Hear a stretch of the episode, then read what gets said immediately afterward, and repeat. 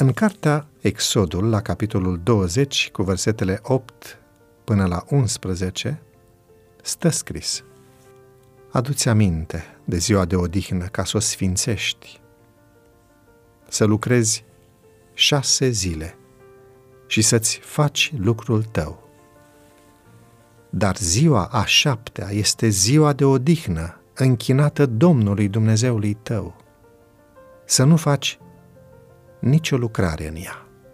Nici tu, nici fiul tău, nici fica ta, nici robul tău, nici roaba ta, nici vita ta, nici străinul care este în casa ta.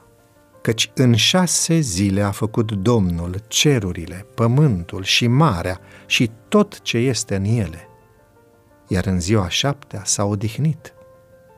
De aceea a binecuvântat Domnul ziua de odihnă și a sfințit-o.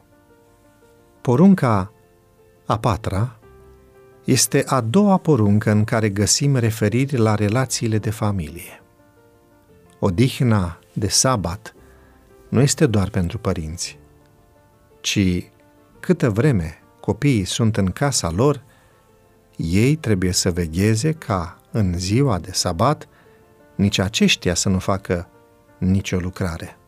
Perspectiva aceasta implică, pe de o parte, responsabilitatea de a ști ce fac copiii noștri în ziua noastră de odihnă, dar și grija ca timpul lor să fie umplut cu lucruri care sunt compatibile cu scopul și cu rostul ei.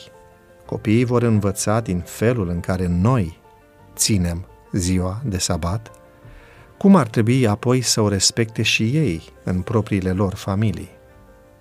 Porunca a patra ne transmite imaginea unui sabat petrecut împreună, la care sunt invitați chiar și străinii care locuiesc vremelnic împreună cu noi. Dar frumusețea acestui timp nu este dată de faptul că cei care locuiesc la oaltă se pot bucura de o zi liberă în care să fie împreună, ci de faptul că Dumnezeu este Cel care vrea să fie cu ei.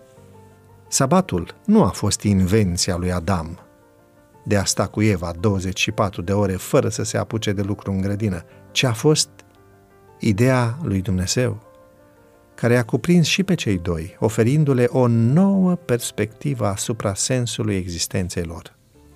Așadar, o dihna de sabat nu este o odihnă egoistă, nu este un timp exclusiv pentru recrearea noastră sau pentru cultivarea noastră spirituală, ci este o ocazie în care suntem invitați să intrăm în odihna lui Dumnezeu, să fim împreună cu El și cu cei de lângă noi.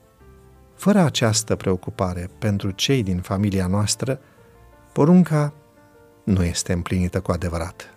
Este posibil ca aceasta să însemne reașezarea unor priorități, restabilirea unor granițe, redefinirea unor relații cu cei din casa noastră, dar toate acestea trebuie făcute nu într-o manieră rece și legalistă, ci cu bucuria celui ce primește în casa lui cel mai prețios oaspete.